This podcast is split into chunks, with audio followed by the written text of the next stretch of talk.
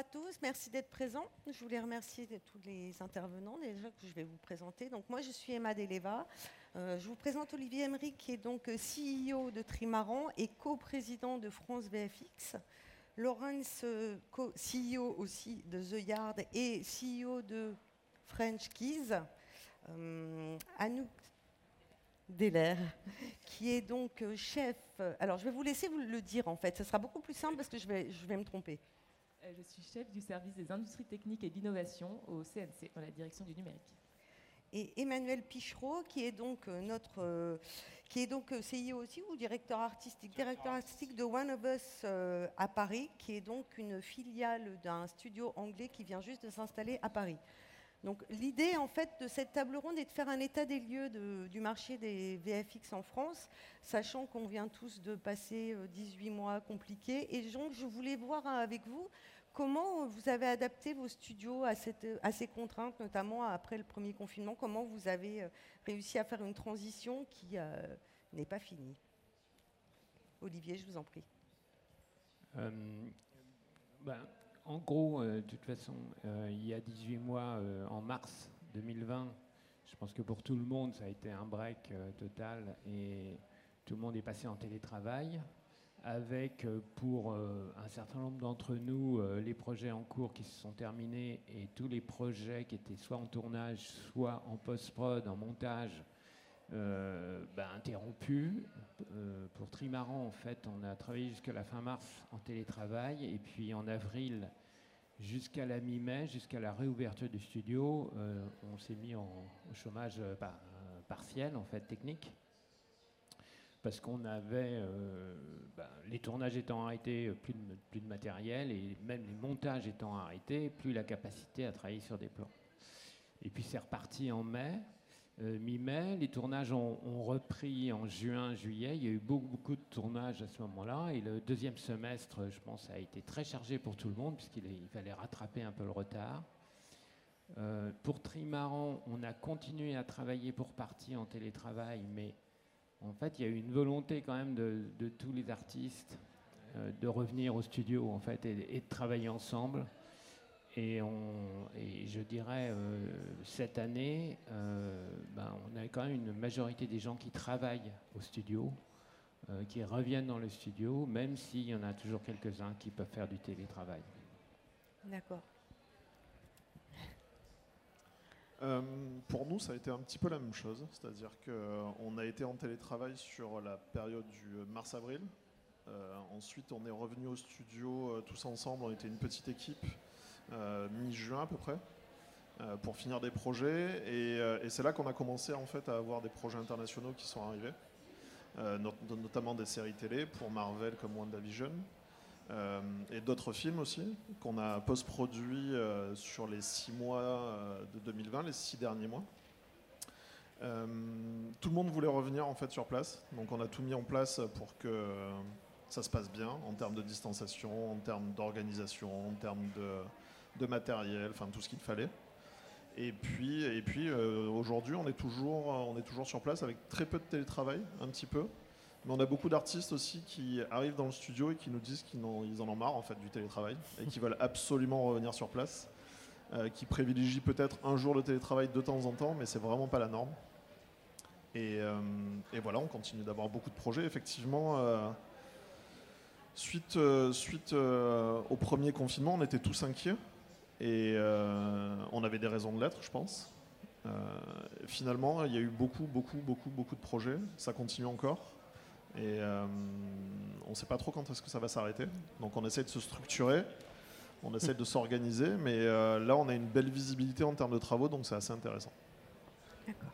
Vous, c'est un peu compliqué puisque vous venez d'arriver en bah, fait. par rapport au télétravail en France, oui, ça va être difficile d'en parler parce qu'on est là depuis juillet, donc on n'a pas connu cette vague-là, pardon, j'ai pas l'habitude. Hein. on n'a pas connu cette chose-là en France, évidemment.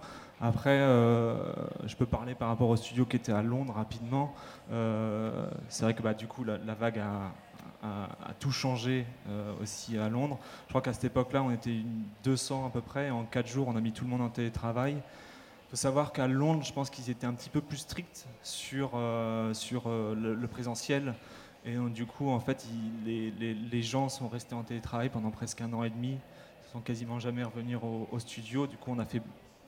Les gens ont pris l'habitude de travailler en télétravail. Euh, et, au final, on a réussi à sortir plein de films comme ça. Ça s'est ça s'est bien déroulé. Il y a des avantages, des inconvénients à tout. Et maintenant, l'idée, c'est de garder une flexibilité. Donc, en fonction de ce que veulent les gens, en fonction de leur projet de vie, en fonction de s'ils ont des enfants, en fonction de si. En France, par exemple, il y a des gens qui veulent vivre en province, d'autres qui veulent vivre sur Paris. Donc, on adapte en fonction des gens. On a trouvé tous les outils pour que chacun puisse continuer à travailler ensemble, que ce soit en télétravail partiellement, totalement ou en présentiel tout le temps. On privilégie évidemment pour tous les juniors d'être plutôt euh, en présentiel pour que pour qu'ils se créent une vie sociale, pour qu'ils apprennent aussi des seniors qui seront à côté d'eux, etc. Donc eux, on, leur impose un peu plus de présentiel, mais pour tous les autres, c'est vraiment, euh, vraiment la carte. Ça dépend aussi de l'état de santé des gens. Donc euh, voilà, on essaye d'être relativement ouvert par rapport à ça. Et est-ce qu'au niveau de la, ma- la manière de travailler, ça a changé quelque chose? Ou est-ce que vous étiez déjà euh, très structuré? Est-ce qu'au niveau des chaînes de, de travail, est-ce que ça a changé les choses? Est-ce que vous voyez un avant et un après? Oui, euh, je dirais qu'on on faisait déjà du télétravail euh, depuis plusieurs années, puisqu'en fait, euh, ben tout est sur ordinateur depuis longtemps. Nous, il y avait déjà une vague de fonds de, nos ingénieurs développeurs qui font du soft, qui étaient passés en télétravail petit à petit depuis, ça, ça fait 5-6 ans en fait, hein, que les premiers ont demandé du télétravail. Donc ça n'a rien à voir avec le Covid. Euh, en fait, euh, ça, ça a été juste un accélérateur, en fait, hein, pa- parce que pour les artistes, c'était effectivement un peu plus compliqué, euh, tout simplement pour des raisons techniques. hein. Il faut avoir une bonne machine, il faut avoir une- un bon débit de réseau. Euh, il y a 5-6 ans, c'était difficile. Tout le monde, en ADSL, ça marche pas bien. Euh, maintenant, la fibre ben, résout le problème de la bande passante. Euh, dans, les outils qu'on utilisait, ben, maintenant on a vraiment euh, euh, ben, des, plateformes qui permettent de, partager et, de travailler beaucoup mieux qu'il y a quelques années. En fait, ce qu'on se rend compte, c'est qu'en termes d'efficacité, c'est vraiment, ça dépend des individus. On, voit bien que ceux qui, par exemple, avaient des jeunes enfants dans des petits appartes, donc un peu à Paris ou en banlieue, sont retrouvés dans une situation d'impossibilité de travailler pendant le confinement, avec, euh, avec des situations même de crise, hein, c'est-à-dire deux mois euh, enfermés dans un petit appart avec deux, deux enfants en bas âge, avec les deux parents qui font du télétravail, c'est vraiment super compliqué. Alors que des gens qui, qui n'avaient pas d'enfants, donc euh, éventuellement euh, jeunes sans enfants ou avec des grands-enfants, euh, donc n'avaient plus du tout ce problème et pouvaient se retrouver à la campagne euh, super bien et profiter et ont vécu le confinement d'une manière complètement différente. hein. Euh, Moi-même, moi j'étais dans une maison au bord de la mer, donc dans, dans- et, je me suis retrouvé dans une situation où on a vécu deux mois avec, j'ai deux filles qui sont étudiantes, donc qui sont grandes, indépendantes, et, et tous les quatre, en fait, on a vécu un moment formidable. hein. et ça on a continué à travailler, euh, on, a fait des, euh, beaucoup, beaucoup d'échanges euh, avec Anouk, avec le CNC, avec France VFX, avec la FICAM. On s'est occupé de, beaucoup de choses. C'est, à ce moment-là qu'on s'est occupé aussi avec France VFX et, de nombreux autres acteurs de se battre pour qu'on pour qu'il y ait un collège des VFX au César. Et puis on l'a eu. Et puis il y a maintenant, ça a été annoncé récemment, il y aura un César des, des effets visuels euh, l'année prochaine. Donc voilà, ça a été un moment fort où finalement on a beaucoup travaillé, beaucoup parlé entre nous. Et, et- et- et moi, je l'ai vécu formidablement bien parce que j'étais confortablement euh, dans une très grande maison où chacun avait sa pièce pour faire ses, ses zooms et, et on pouvait se balader. C'est pas du tout le cas euh, de, de- de gens qui étaient coincés à Paris avec des enfants en bas âge.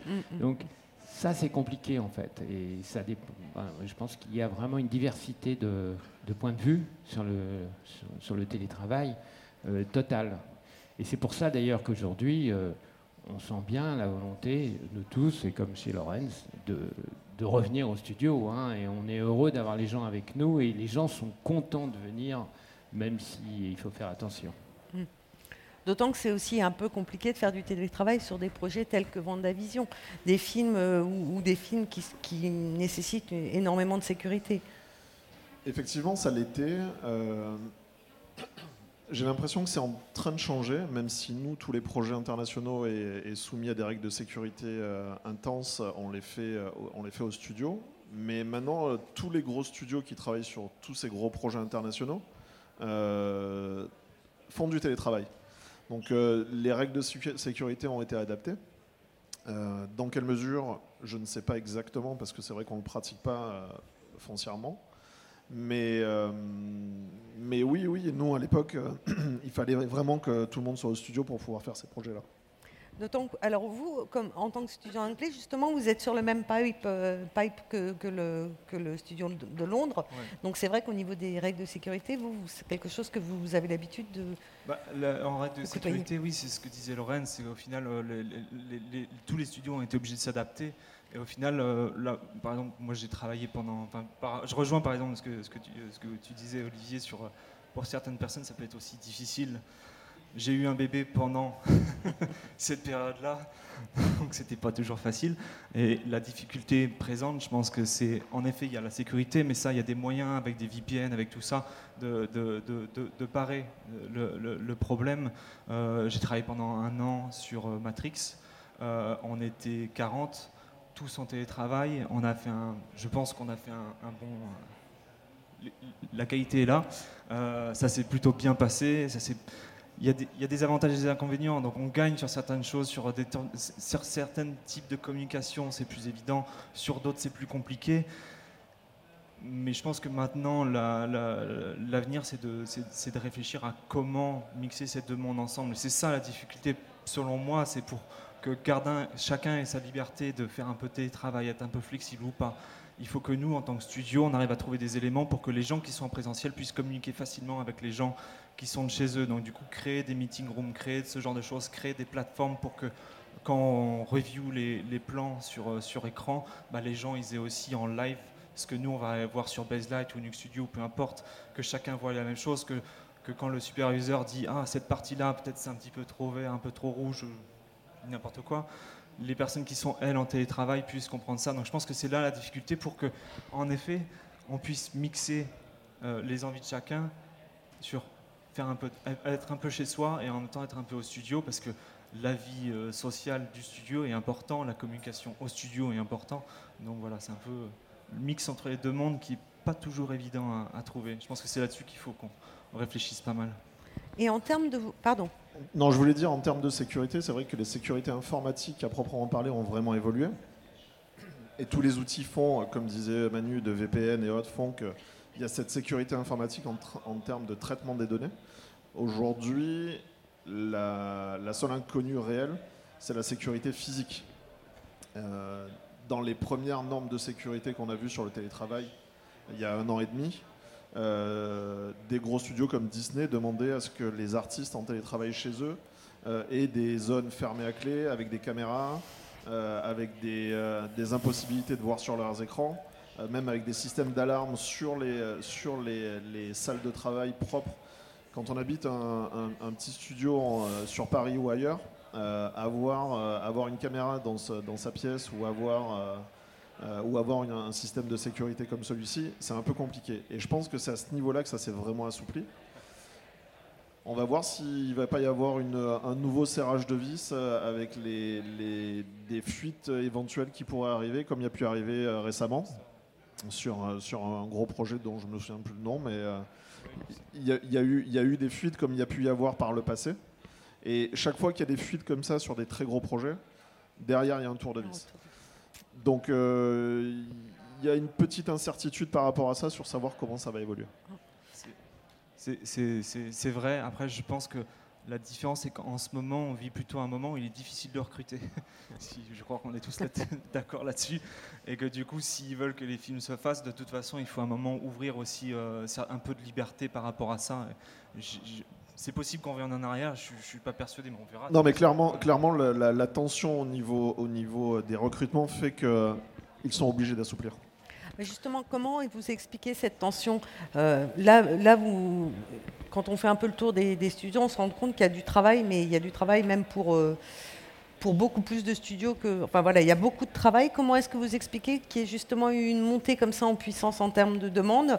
Est-ce que c'est euh, parce qu'il y a la multiplication des contenus via les plateformes avec les Netflix et consorts Ou est-ce que justement, comme il y a eu une pause au temps du premier confinement, tous les films, toutes les séries sont faites euh, tout le monde s'est rushé? Enfin, comment vous, expliquez qu'actuellement, euh, il y a quand même beaucoup, beaucoup, beaucoup de boulot et la pause, du, faut. la pause du confinement s'est passée en fait.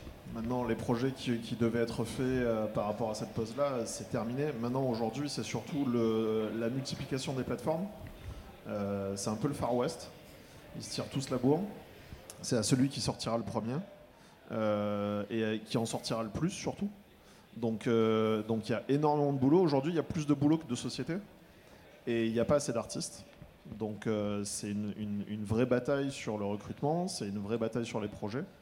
Euh, nous, par exemple, chez The Yard, euh, on, a du, boulot jusqu'à mars 2023 et on commence à signer des projets pour 2023 et pour la fin de 2023.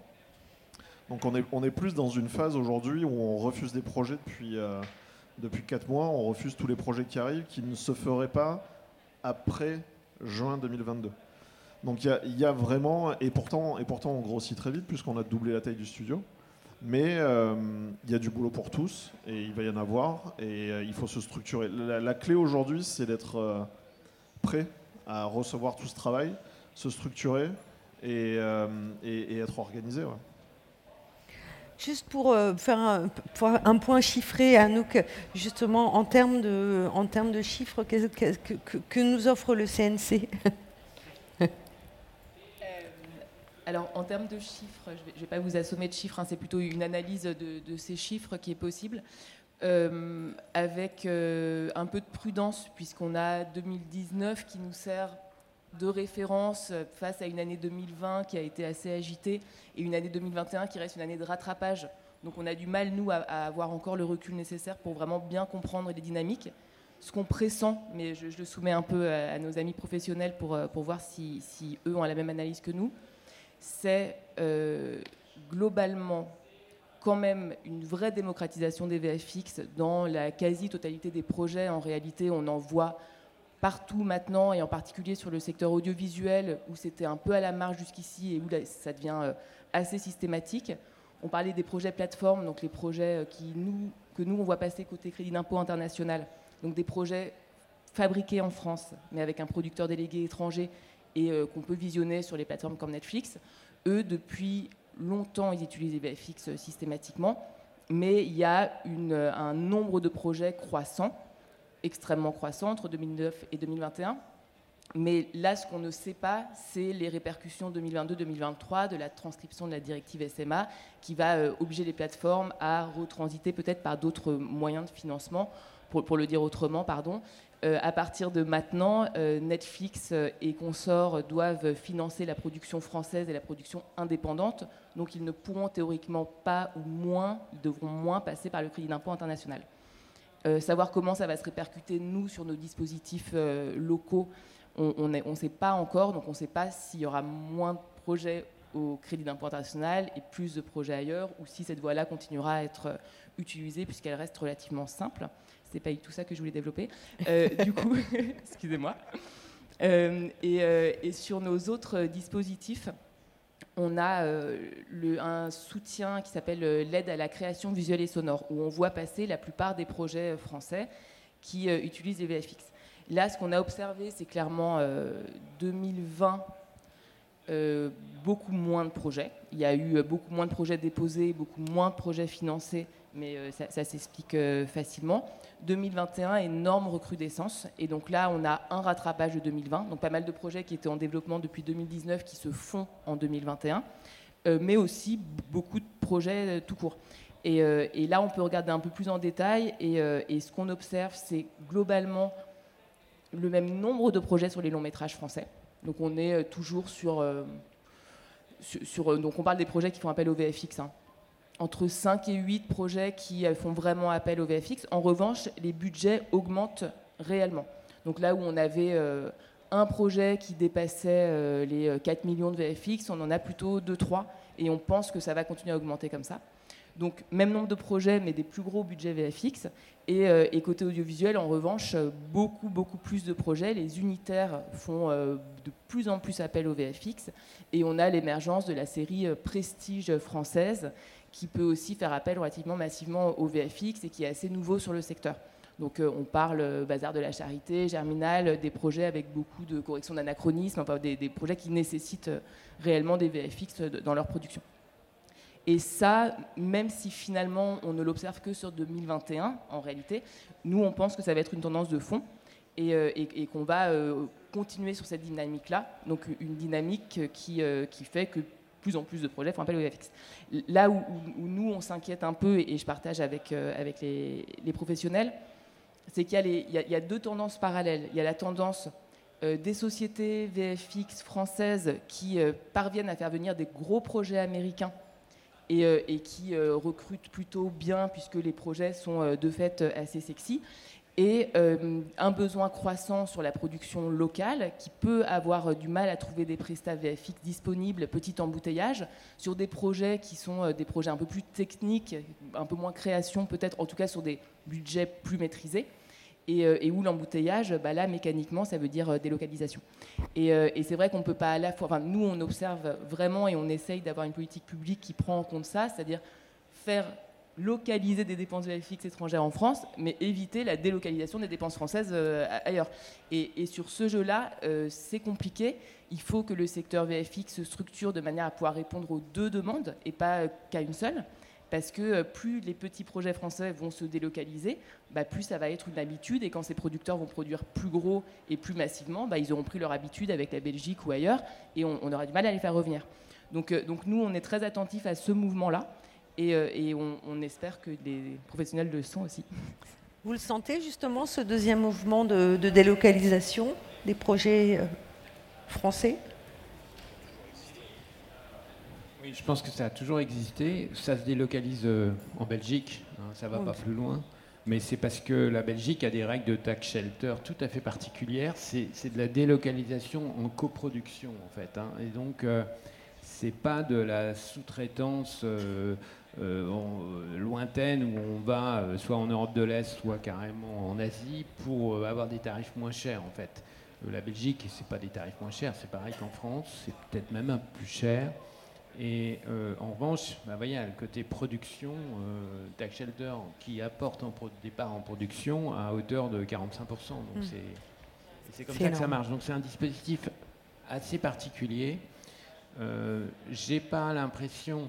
Enfin, c'est compliqué quand même pour un producteur sur des, petits montants de VFX de, délocaliser parce que en, série ou en téléfilm, donc dans l'audiovisuel, ben, il y a beaucoup plus de projets. Il y a beaucoup de projets où il y a des petits budgets, euh, on va dire de, de 10 à 50 ou, 80 000 euros, et qui sont des projets qui se délocalisent euh, peut-être en Belgique facilement, mais pas ailleurs. C'est impossible.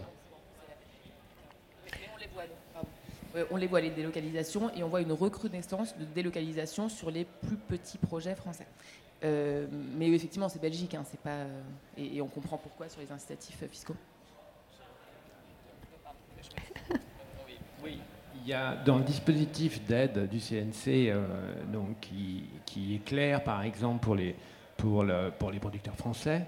Avec le crédit national, il y a pour les productions internationales avec le crédit impôt international, il y a des projets en fait qui sont compliqués à bâtir, c'est euh, des, gros projets sur lesquels il y a beaucoup de VFX, en fait, qui sont financés par, euh, par un producteur euh, français, typiquement Studio Canal, et qui en fait sont produits souvent à l'étranger parce que c'est des projets complètement internationaux.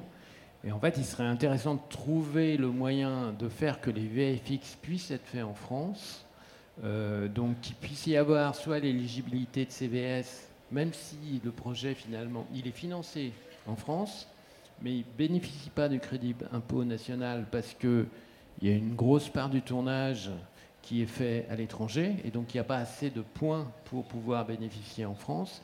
Et les VFX pourraient être rapatriés en France, mais ne peuvent pas l'être parce qu'ils ne sont pas aidés. Et ça, c'est. Il y a de plus en plus de projets comme ça. Il faut trouver un moyen. Il y, a, un petit. Alors, on va, on va entrer dans les détails euh, techniques. Euh, L'aide à la création visuelle et sonore sont éligibles les projets dont la moitié, donc plus de la moitié du budget est France, la, plus de la moitié du budget France est consacré au VFX. C'est une, petite subtilité pas toujours connue, mais en réalité, nous pouvons faire des VFX par la CVS sur des projets. euh, alors, je suis en train de réfléchir sur des coproductions agréées. Je vais vérifier. Ça serait intéressant de trouver, parce que moi, ça m'est arrivé plusieurs fois d'être confronté. Et là, il y a un projet. euh, euh, on vient de faire, on vient de travailler sur un projet qui est dans ce cas-là, et en fait, qui n'est pas éligible. Donc, euh, et c'est compliqué. J'avais un gros projet avec Canal, bon, qui est un peu tombé dans les nues, euh, et qui était exactement dans ce cas-là. Et le producteur avec lequel j'étais en contact, on a vraiment même interrogé le CNC en fait là-dessus, et on n'a pas trouvé de solution. Et par rapport aux, projets internationaux qui, arrivent chez vous, euh, Laurence, est-ce que c'est justement euh, par rapport au, crédit international ou au crédit d'impôt C'est ça qui les attire ou c'est, votre savoir-faire Ou les deux? Euh, J'espère que c'est d'abord notre savoir-faire. Mais oui, il y a aussi le crédit d'impôt international. Mais le crédit d'impôt international, oui, sur les 30%, parce que on est sur une assiette à 250 000 euros, donc c'est assez facile euh, de- d'attirer ce type de projet-là au début. Pour avoir le plus 10%, donc pour passer à 40%, on est sur une assiette à 2 millions d'euros de VFX. Euh, Aujourd'hui, euh, il faut avoir montré patte blanche sur de nombreux projets à 30%, donc à moins de 2 millions, et généralement sur une assiette entre, entre 300 et 800 000 euros, pour montrer qu'on a cette capacité à traiter ces projets-là, à les faire de manière correcte, à montrer qu'on sait discuter avec eux, parce que c'est pas juste une histoire de, qualité de fabrication des images, c'est aussi une qualité de, production, de discussion, de workflow, d'échange, et, et aujourd'hui, c'est presque, presque, je dirais, 70% du, euh, de la réussite en fait. Parce que faire des belles images, plusieurs sociétés savent faire de belles images.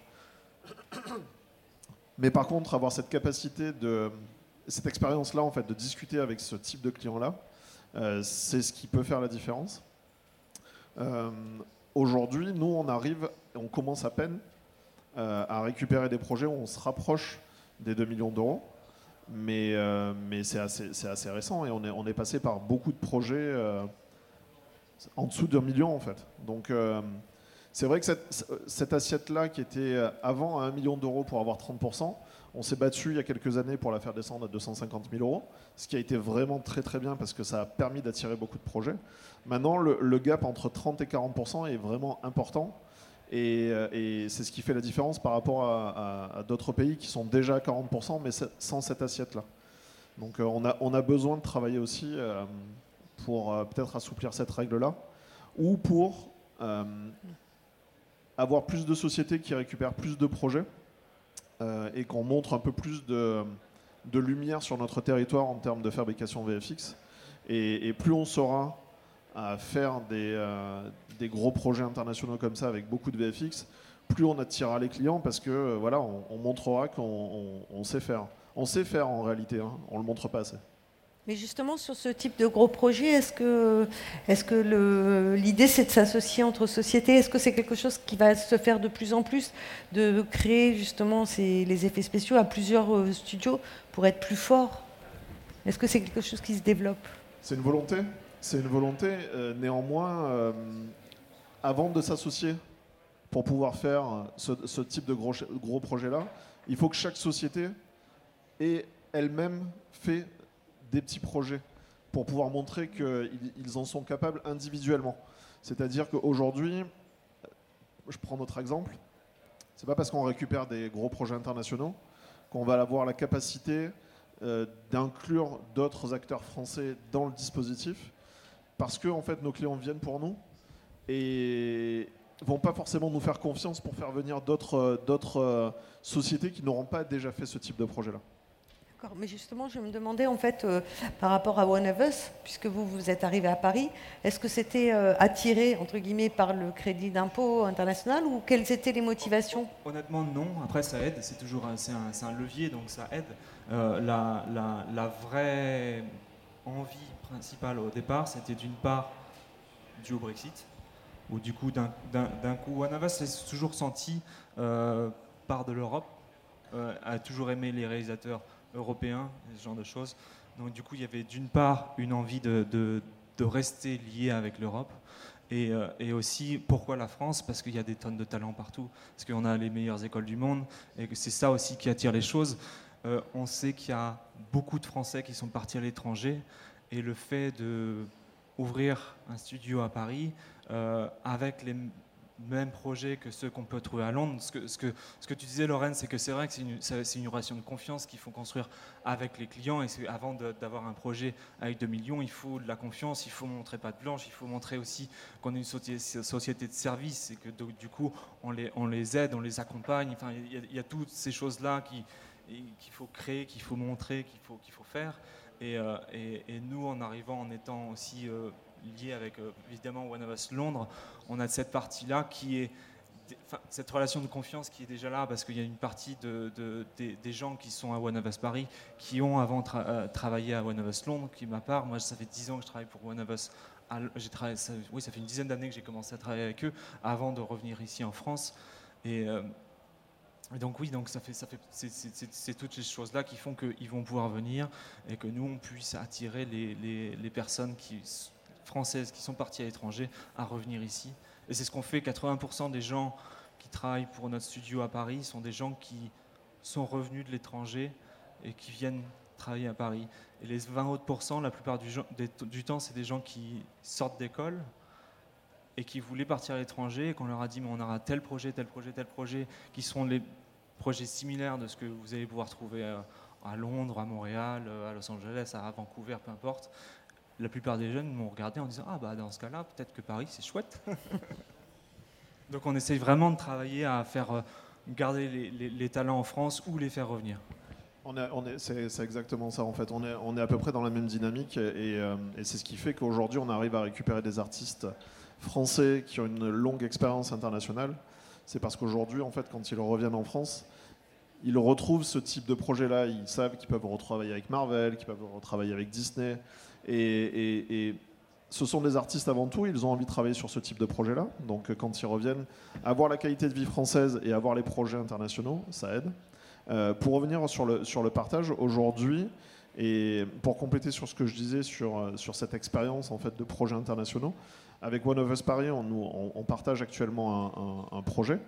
Mais on l'a- on pas, n'est pas arrivé ensemble en fait sur le projet. C'est le studio qui est venu en France, qui vient tourner en France et qui a identifié One of Us Paris et The Yard pour travailler sur le projet par rapport à l'expérience de One of Us Londres et par rapport à l'expérience de The Yard. Mais on, s'en est aperçu après finalement. Mais, au départ, on ne s'est pas concerté pour essayer de récupérer le projet. Je pense que, je pense que ça sera peut-être une étape future, mais il faut qu'on soit beaucoup plus à attirer ce type de projet-là. Ensuite, je, me demande si vraiment euh, le studio reste de toute façon le, dernier décisionnaire. Donc arriver vers le studio en disant, euh, voilà, nous on est euh, X société et on vous propose de travailler tous ensemble sur le projet, j'ai l'impression que c'est un peu peut-être leur forcer un peu la main et que, les studios vont vouloir quand même décider et, et choisir. Justement, c'est.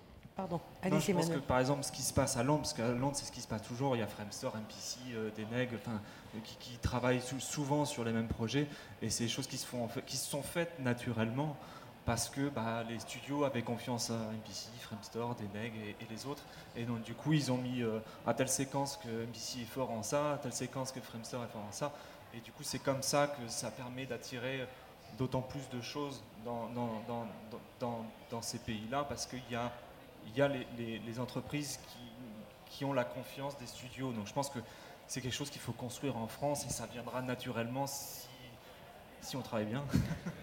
Oui, euh, tout à fait. En fait, euh, je pense que, comme, comme disait Lorenz, euh, la décision euh, de travailler avec tel studio ou tel studio, c'est pas finalement euh, les studios qui décident, hein, c'est bien les, les, producteurs.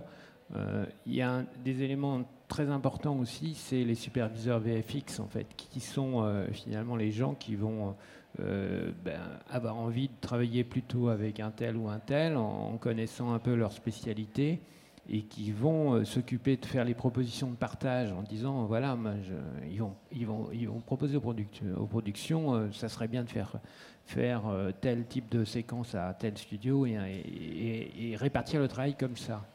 Et donc, c'est pour ça que c'est important qu'en France, on ait effectivement des superviseurs VFX qui soient un peu indépendants des studios il y a euh, donc deux sociétés aujourd'hui qui, qui, sont montées pour ça. Il y a Excuse My French, avec euh, donc des superviseurs qui pilotent euh, des projets qui sont des, superviseurs qui sont anciennement très proches de certains studios. Lorenz a monté aussi French Keys récemment pour avoir une structure entre guillemets, alors un peu moins indépendante, mais qui à la volonté de prendre, de capter des projets avec des superviseurs qui pourraient finalement répartir le travail. Ça, c'est important. Aux États-Unis, à Los Angeles, il y a des tas de superviseurs qui sont finalement, qui ont commencé leur, leur carrière dans des studios et qui en sont sortis et qui pilotent des projets euh, qui, sont distribués dans le monde entier. Il faut qu'on ait la même chose en France. Et, et on, travaille avec Excuse My French, donc euh, sur une série américaine qui a été tournée en France et pour avoir le bonus de 10% supplémentaire, et, euh, eh bien, effectivement, ils, font faire euh, tous les VFX. il y a un gros budget de VFX en France. Et c'est un projet. Il y a quatre studios parisiens qui se partagent les VFX. Et je suis content, on en fait partie. Et, sous le pilotage, en fait, de, la supervision d'Excuse My French qui représente la production. Donc ça, c'est intéressant. Mais effectivement, la décision, c'est pas nous. C'est pas nous qui avons décidé de travailler avec les trois autres studios qu'on connaît super bien et avec lesquels on, a dit oui, ça serait génial de pouvoir travailler ensemble. En fait, c'est pas nous qui décidons, c'est euh, la production. Mais est-ce que, est-ce que ce n'est pas, enfin, ça, ça serait pas la voie d'avenir parce que quand il y a des énormes volumes de VFX, un studio tout seul ne peut pas tout faire. Donc pour, euh, d'ailleurs, bah, je prends comme exemple Oxygène, par exemple, où vous avez travaillé sur Oxygène avec MacGuff, c'est peut-être euh, justement une des voies d'avenir de, pouvoir euh, répartir tout, ce volume de travail pour que ça, ça donne une visibilité aussi de, du marché français, enfin de, du savoir-faire français. La répartition, elle existe depuis toujours, en fait, sur tous les projets internationaux. tous les superviseurs et tous les producteurs dispatchent le travail d'un long métrage ou d'une série sur divers prestataires parce que aujourd'hui il y, a très peu de prestataires. Euh, je pense qu'il doit y en avoir 5 dans le monde qui ont la capacité de prendre un projet dans la totalité. Je parle des très gros projets. Après, il y a plein de petits projets où plein de prestataires peuvent les prendre. Mais les, très très gros projets, euh, voilà, je pense que les prestataires se comptent sur, une main euh, avec cette capacité de pouvoir ingurgiter 1800, 2000 plans. Aujourd'hui, euh, la plupart des projets sont dispatchés. Donc pour, pour Oxygène, c'était la même chose. MacGuff était le studio principal. Nous, on s'est raccroché sur, sur la fin parce que là encore, c'est le directeur de post-production qui avait un besoin et qui nous a proposé d'intervenir sur la fin du projet pour donner un coup de main. Mais oui, oui c'est une voie d'avenir. Est-ce qu'on va maîtriser tout ça? Non en fait. Pas du tout.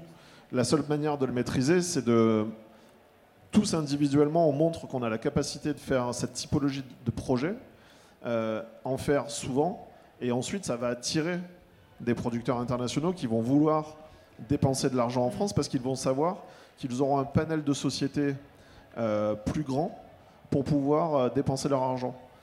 donc aujourd'hui, en France, il n'y a, que quelques sociétés qui font des projets internationaux. Et on espère qu'il y en aura beaucoup plus. Et justement, est-ce que c'est aussi le rôle de, France VFX de, fédérer les sociétés pour donner une image euh, Parce qu'il y a quand même eu un âge d'or de. Les, effets spéciaux en France, on, c'est pas nouveau, on est quand même très très fort, mais on a l'impression qu'il y a eu une période où c'était moins utilisé, enfin c'était moins reconnu, on va dire, le savoir-faire euh, français. Est-ce que vous, en tant qu'association et professionnelle euh, il n'y a pas eu d'âge d'or des VFX en France. C'est en train de devenir, mais là, euh, on a vécu quand même 20 euh, ans, on va dire que ça fait 20 ans qu'on fait des, même 25 ans qu'on fait des VFX en France.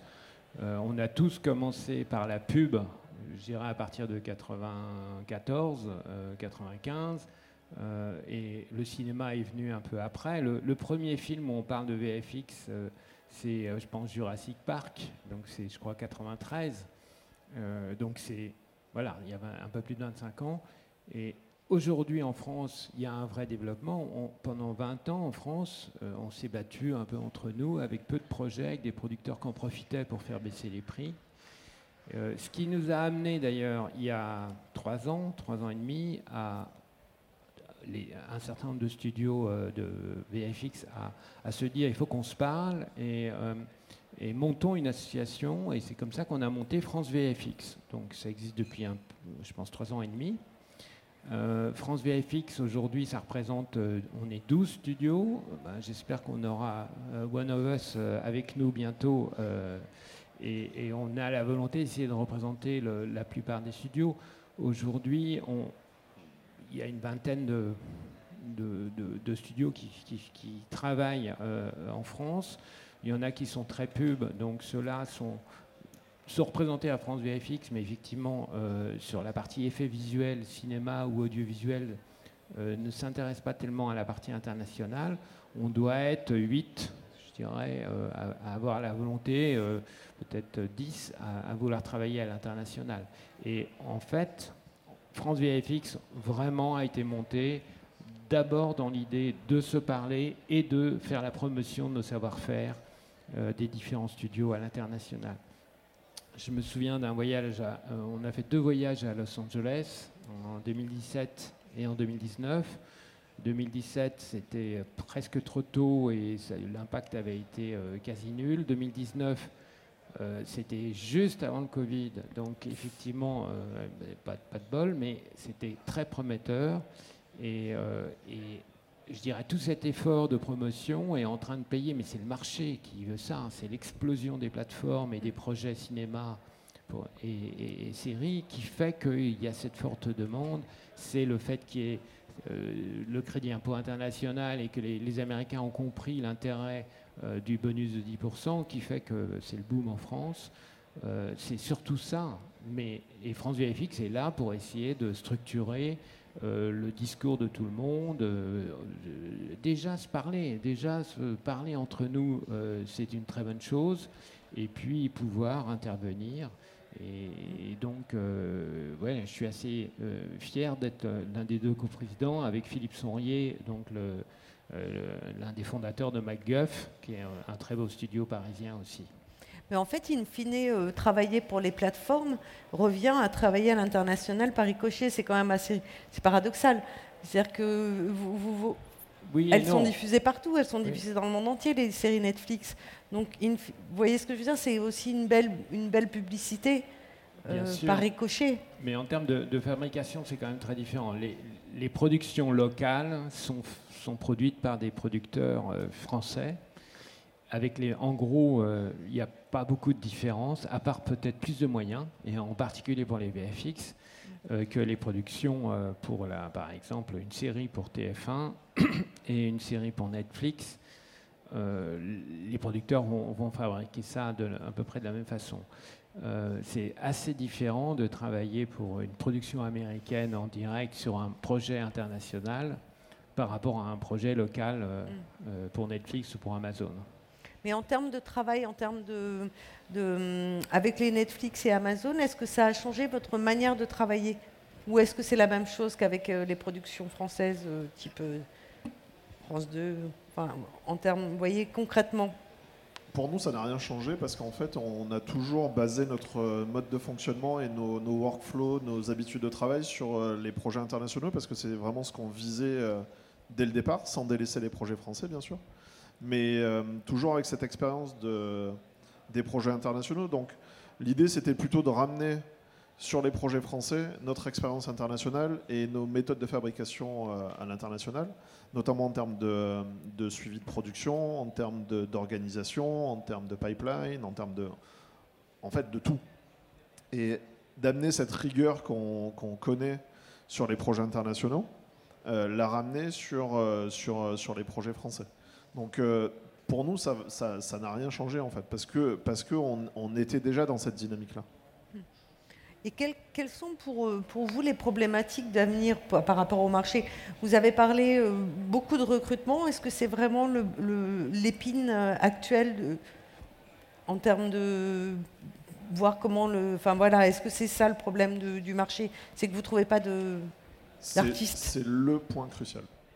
Aujourd'hui, euh, en fait, on, a toujours eu les meilleures écoles et on a toujours formé les meilleurs artistes, mais tous ces artistes sont partis sur les 15 dernières années. Et, et aujourd'hui, ceux qui sont partis sur les 3-4 dernières années, euh, on a du mal à les faire revenir rapidement parce que pour eux, c'est un changement. Partir à l'étranger, s'installer à l'étranger, que ce soit à Vancouver, Montréal ou ailleurs, outre la qualité de vie qu'ils peuvent avoir là-bas, c'est aussi un, voilà, euh, s'installer tout simplement. Et, revenir, ça prend du temps. Donc aujourd'hui, nous, on a les projets qui arrivent. Euh, la bulle est en train de se créer, on est tous en train d'en profiter. Par contre, on a beaucoup de jeunes artistes qui sortent de l'école, donc il faut prendre le temps de les former. Et tous ces artistes intermédiaires, ce qu'on appelle des mid, sont tous à l'étranger. Donc maintenant, euh, la vraie complexité, c'est d'arriver à les récupérer. Euh, et récupérer aussi tous ces seniors. Et ce qu'on disait avec Manu tout à l'heure, aujourd'hui, les seniors euh, qui ont toute cette expérience internationale, on arrive à les attirer parce qu'on a des beaux projets. Et c'est ce qui les fait revenir. Euh, on espère en attirer encore plus. Et quelle serait la solution justement pour faire revenir ces. Alors pas les juniors, enfin ceux qui sont les mid, c'est comment, comment on fait Comment on- Le temps. le temps Le temps et continuer à apporter des projets de, de qualité qui leur donnent envie de travailler dessus, quoi. À attirer les mêmes projets que ceux pour lesquels ils sont partis à l'étranger, parce que beaucoup partent pour découvrir la ville de Londres, Montréal, mais quand même 80% du temps, quand, on parle vraiment, c'est pour les projets. Donc si on arrive à tirer ces projets, je pense que in fine, ils vont finir par venir aussi. Ça commence à arriver d'ailleurs. Vous ressentez au niveau des écoles justement aussi que les, euh, les jeunes veulent partir ou maintenant le mouvement s'est inversé, ils veulent rester? Comment, comment vous ressentez cette nouvelle génération, jeune génération? Ils ont toujours voulu partir. Et même nous, on, a- on avait voulu partir. Moi, je suis pas parti personnellement, mais euh, tous mes camarades sont partis. Donc, euh, oui, ils veulent tous partir. Aujourd'hui, la, complexité, c'est que toutes ces boîtes internationales sont euh, dans tous les jurys, en fait, de toutes les écoles. Donc, euh, ils les attrapent très très tôt. Parfois, ils ont même des, ils les, attrapent avant qu'ils finissent les, les- leurs, années scolaires parce qu'ils ont, ils ont mis en place toute une routine pour pouvoir euh, les, les drainer très rapidement vers eux. Donc maintenant, c'est nous aussi, on doit, on doit être présent dans les écoles, créer des, des relations fortes avec les écoles, euh, organiser tout ça. Mais, la clé, c'est les projets en fait. C'est-à-dire qu'avant, on ne pouvait pas le faire parce qu'on n'avait pas de projet à leur proposer. Donc euh, on arrivait, on n'avait pas d'armes en fait. Aujourd'hui, nos principales armes, c'est la qualité des projets. Donc euh, arriver dans les écoles avec de beaux projets, leur proposer de rester dans leur cadre de vie et pouvoir faire ces projets-là, c'est notre principale force. Euh, mais ça va prendre du temps en fait. J'aimerais ajouter en fait que effectivement la, crise du Covid a fait que euh, ben, pour un certain nombre de, gens, euh, donc pas des, juniors qui viennent de partir, mais des gens qui, qui, ont- qui- à avoir des enfants, une vie familiale, eh bien, tout d'un coup, la France redevient un territoire attractif parce que c'est vrai que ça a été beaucoup plus facile de vivre la crise en France que ça n'a pu l'être euh, probablement à l'étranger en fait. Et donc, il euh, faut qu'on profite un petit peu de, de, ce fait euh, pour pouvoir dire, il y a, voilà, venez, revenez en France, ça sera mieux pour vos enfants, et en plus, on a des super projets. Et ça va de pair avec le, partiellement aussi le télétravail. Moi, je sais qu'il y a beaucoup de gens qui reviennent, qui viennent à One of Us parce qu'ils avaient des enfants à l'étranger, à Montréal, peu importe, un peu partout. Et la plupart du temps, ils veulent revenir, mais ils voudraient un petit peu plus une vie provinciale que dans le cœur de Paris avec leurs enfants et leur permettre d'avoir cette flexibilité, de garder le même type de projet et en plus apporter quelque chose à tous les jeunes qui sont là et du coup leur apporter cette expérience-là et tout ça, c'est en général qui leur apporte, qu'ils aiment bien. Quoi. Donc je pense que ça va de pair aussi avec. Euh, j'ai l'impression que tout, tout, est en train de, de, merger, de, ça crée une espèce de bulle qui est plutôt positive. je pense qu'il faut vraiment la travailler et, aller loin avec ça. Et quels sont pour vous les, les, points forts justement du, marché français en effet spéciaux? Enfin voilà, qu'est-ce qui, euh, comment vous voyez les 3-4 premières années, euh, prochaines années? Alors je sais que chez vous, ça y est, c'est bouclé l'agenda jusqu'en 2023, mais comment, comment est-ce que vous ressentez euh, la période actuelle et comment vous voyez l'avenir? Ben, En fait, le marché français, il est stimulé par les plateformes, par la production euh, locale des plateformes, en fait. Et donc, on, sent bien, moi j'ai participé à Série Series, à Série Mania, euh, donc euh, où, là, il y a effectivement un dynamisme juste incroyable, avec un nombre de projets qui a explosé par rapport à il y a, trois ans. Et on sent bien que tous les producteurs français essayent de sortir des projets. Et le frein, là, c'est les auteurs, en fait. Hein. Le vrai problème euh, de, tous les pays, d'ailleurs, c'est le, fait d'avoir euh, des belles histoires à raconter et, à proposer soit aux plateformes, soit aux diffuseurs nationaux. Euh, le frein, il est là. Et euh, je pense qu'il y, a, euh, y a de l'argent, puisque en fait même la concurrence des plateformes a fait que les, chaînes nationales ont été obligées d'investir un peu plus. la difficulté du marché français, c'est que les, les, producteurs français ont été mal éduqués sur les VFX. Ils ont 20 ans de pratique catastrophique. Et, donc, euh, il faut changer, la façon de penser. Euh, chez les, producteurs de français de téléfilms ou de, séries, ils sont encore dans l'idée que le superviseur euh, VFX c'est un coût et que si on peut éviter de l'avoir sur le tournage, c'est une économie, alors que c'est exactement le contraire. donc on se bat avec, avec eux pour que, en fait, le superviseur VFX soit un chef de poste, quelqu'un d'important, qui soit présent dès le départ de la prépa euh, et qui puisse les accompagner pour faire, faire les bons choix euh, pendant la prépa, pendant le tournage et en post-prod. Et ça, c'est difficile parce qu'il y a une génération de réals et de, producteurs, un peu à l'ancienne, euh, qui ont des habitudes de 30 ans de, pratique. et, on est un peu des, des, emmerdeurs en fait. Hein. voilà. Donc voilà, le problème de la production française, il est là en fait. Hein. c'est que on n'est pas encore assez reconnu. C'est pas vrai. Pour les gros projets, oui, ils savent. Mais pour tous les projets courants où il y a quand même un peu de besoin VFX, même sur des choses simples, là, la pratique est toujours euh, je vais faire une économie en, en, m'en occupant en post-prod, ce ce qui est faux. Vous ressentez ça aussi sur les projets, le fait que c'est encore compliqué d'avoir les, superviseurs en amont dès le début ou par rapport à la typologie de projets sur lesquels vous travaillez, il n'y a pas cette question? Euh, Non, en France, on n'a plus cette question-là. C'est vrai qu'on a réussi à, éduquer finalement euh, et à montrer que c'était une économie, même s'il y a une dépense au départ, d'avoir un superviseur très tôt sur les projets.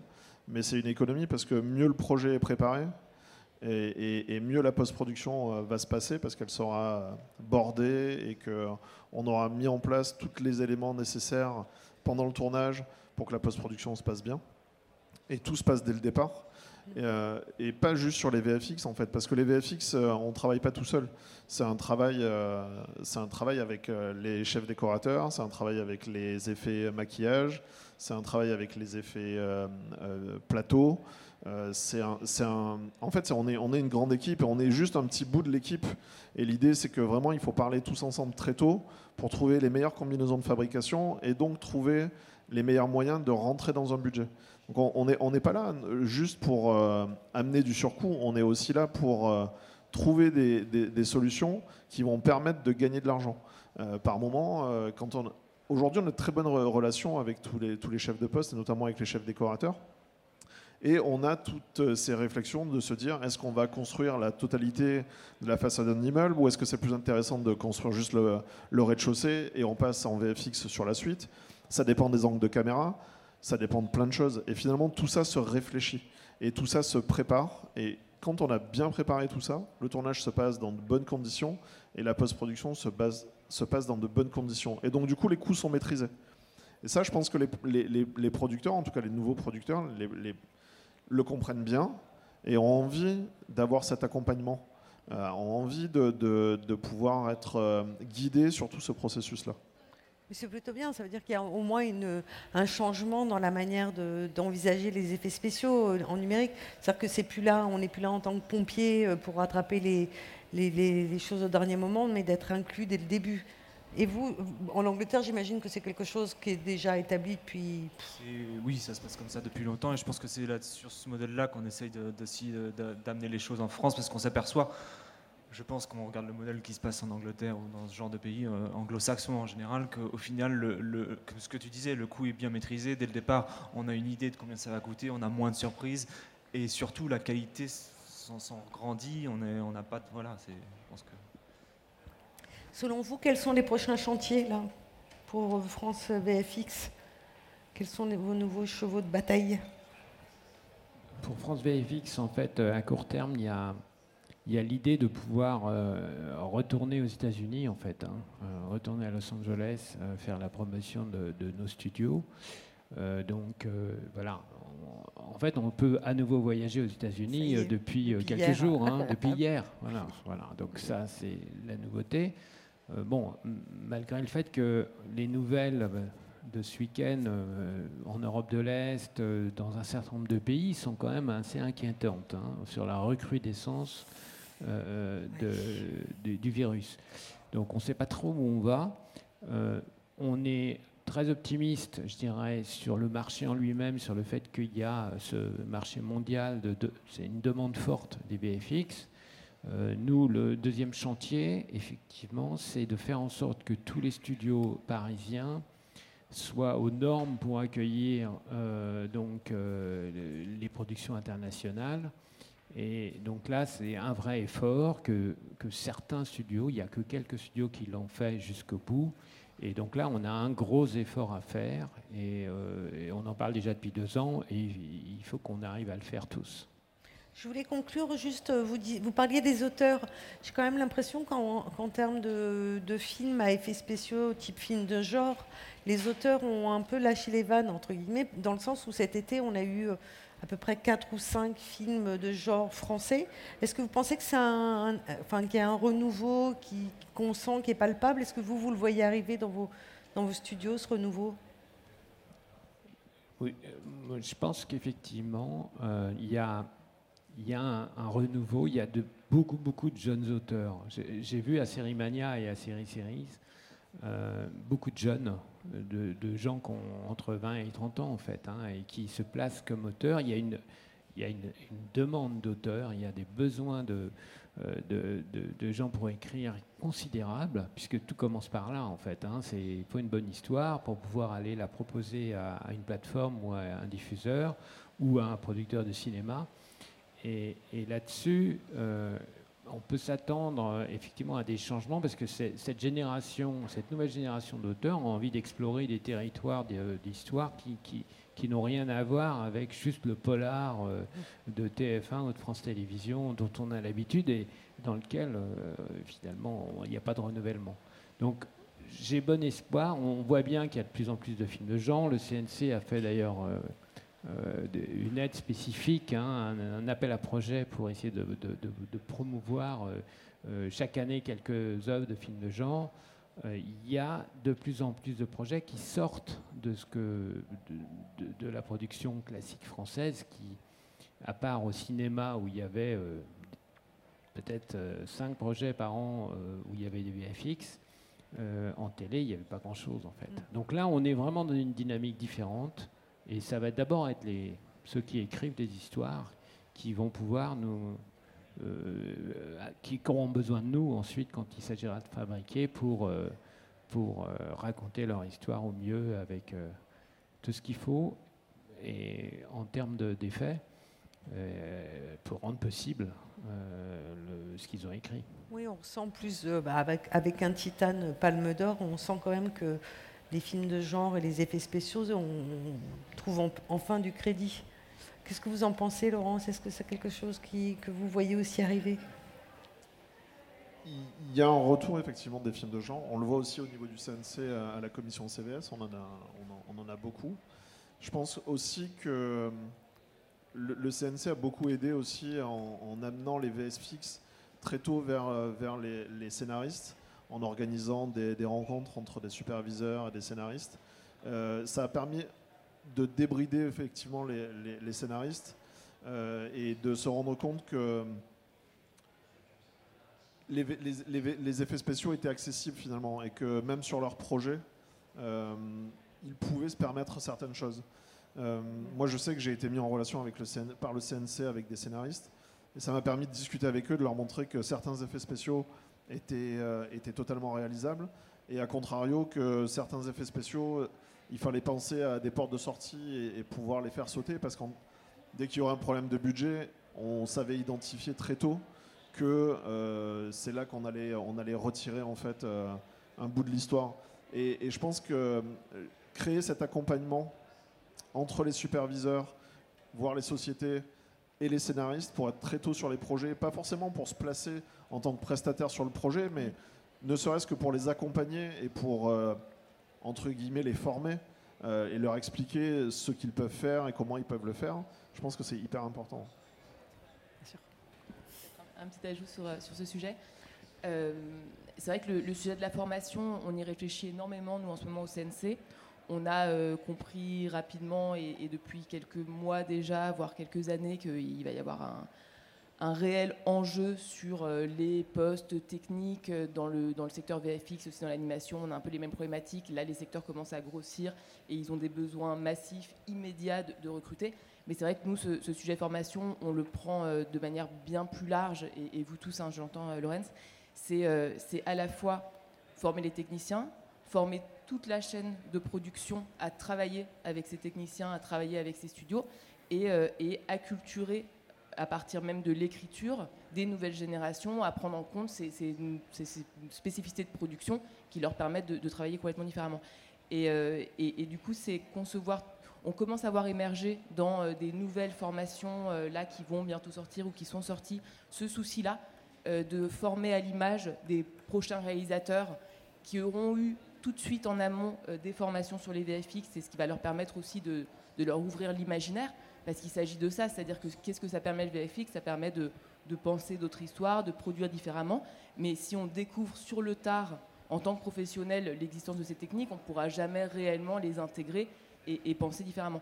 Donc l'idée, c'est vraiment de, voir pour nous où est-ce que ça se joue, de, pousser les nouvelles formations à le prendre en compte très rapidement et il y a aussi tout un sujet qui, nous travaille beaucoup au CNC, qui est la diversification des auteurs, la diversité d'écriture, et aller chercher des gens qui ont d'autres profils, d'autres backgrounds, qui sortent pas tous de la même école, qui n'ont pas tous fait la même chose, c'est aussi permettre d'avoir d'autres écritures, d'autres appétences pour d'autres genres, et, ça, on y croit euh, beaucoup aussi.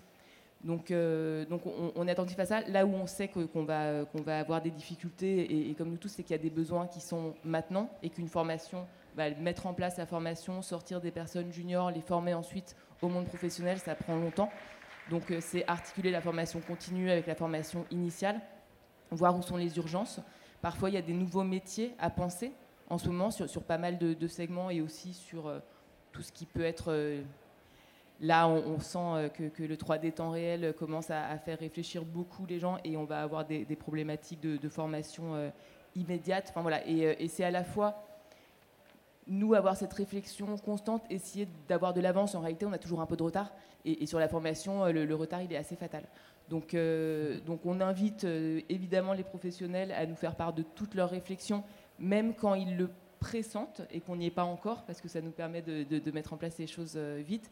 Et puis, et puis, il va y avoir chez nous des, cycles d'ateliers de, travail sur ce sujet, je pense, où, vous allez être sans doute invités à venir discuter avec nous pour voir comment est-ce qu'on peut se se mettre tous ensemble sur ces sujets. Il devrait y avoir des financements vraiment alloués à la formation sur les métiers de la fabrication et de la production. Donc on va pouvoir mettre en place des, choses euh, rapidement. C'est vrai qu'il y a quand même euh, en France un, fort soutien institutionnel qui euh, n'existe pas peut-être dans les autres pays. Je n'ai pas l'impression qu'il y ait autant de, synergie, on va dire, entre un CNC. On a quand même un système assez unique. Qu'est-ce que je peux vous souhaiter là pour les deux années à venir, les deux trois années à venir, outre avoir plein de nouveaux talents, tout, tout frais, tout, tout, efficace Qu'est-ce que, Comment vous voyez la, la fin? Bien, tout va bien. Euh, que ça continue comme ça, tout simplement. Oui, euh, euh, je dirais que en fait, on, qu'on, aille vraiment vers l'âge d'or, hein, qui, dont on est au début de, de, cet âge d'or et que ça continue euh, vraiment et longtemps en fait.